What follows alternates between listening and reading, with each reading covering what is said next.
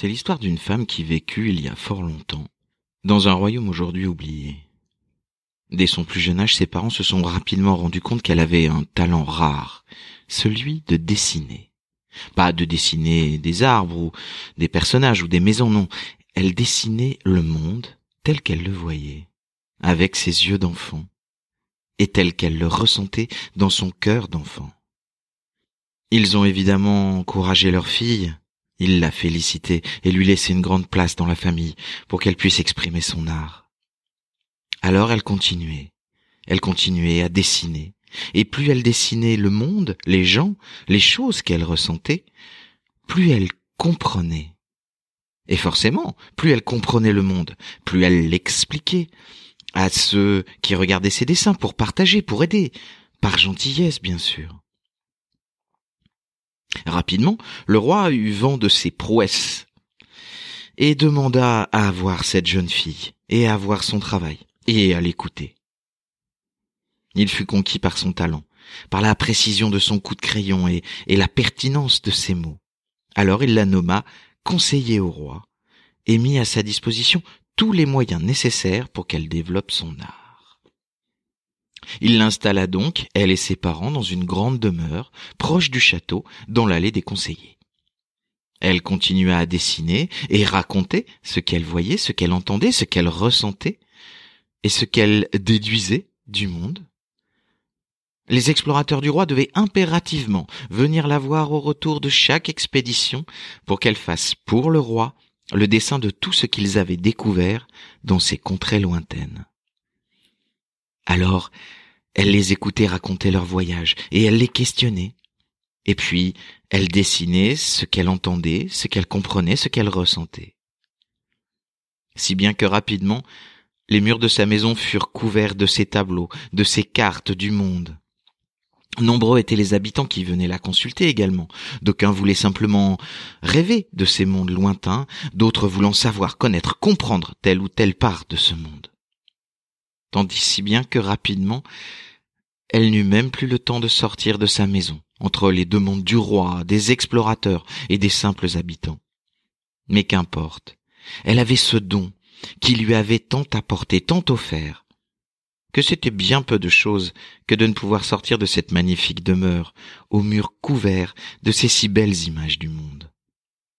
Alors, elle reprenait ses encres, ses couleurs et ses toiles pour se remettre à l'ouvrage. Et ainsi, elle passa une bonne partie de sa vie à dessiner ce qu'on lui ait raconté et à raconter ce qu'elle avait dessiné. Elle aimait cela. Elle aimait cela parce que elle partageait, elle donnait aux gens autour d'elle tout ce qu'elle savait, tout ce qu'elle était, tout ce qu'elle ressentait. Et ça, c'était tellement bon pour elle. Elle aimait tellement qu'on vienne la voir, qu'on lui demande. Elle sortait ses cartes, les étalait sur les murs et, racontait, expliquait, parlait du monde, de tout. On venait la voir pour tout et elle aimait tellement ça.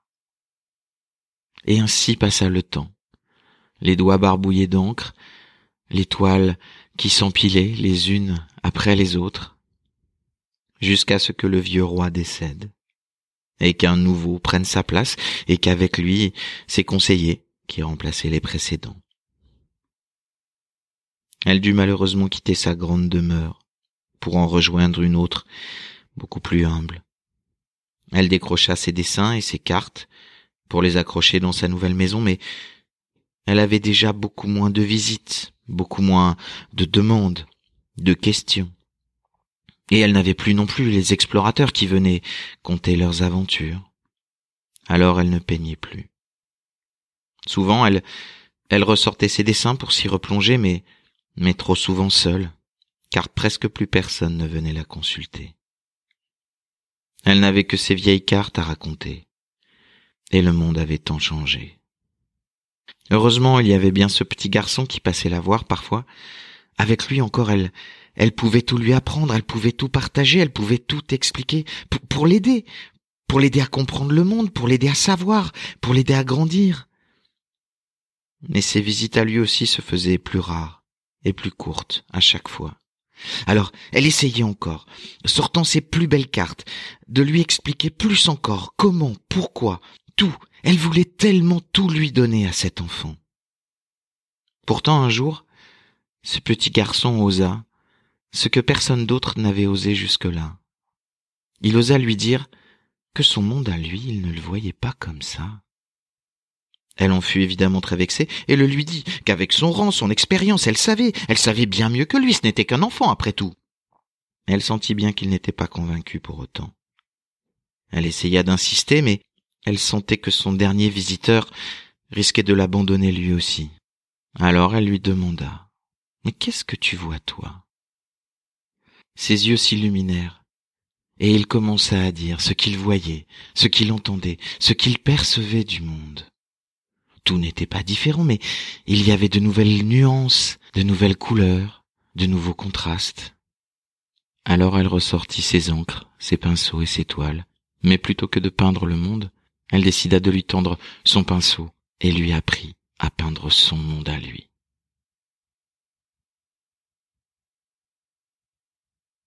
Et vous, qu'êtes-vous prêt à perdre pour vos convictions, pour vos croyances, pour votre assurance? Êtes-vous si sûr de vos vérités qu'elles prévalent sur tout ce que vous entendez? Que perd-on vraiment à écouter ce qu'on nous dit?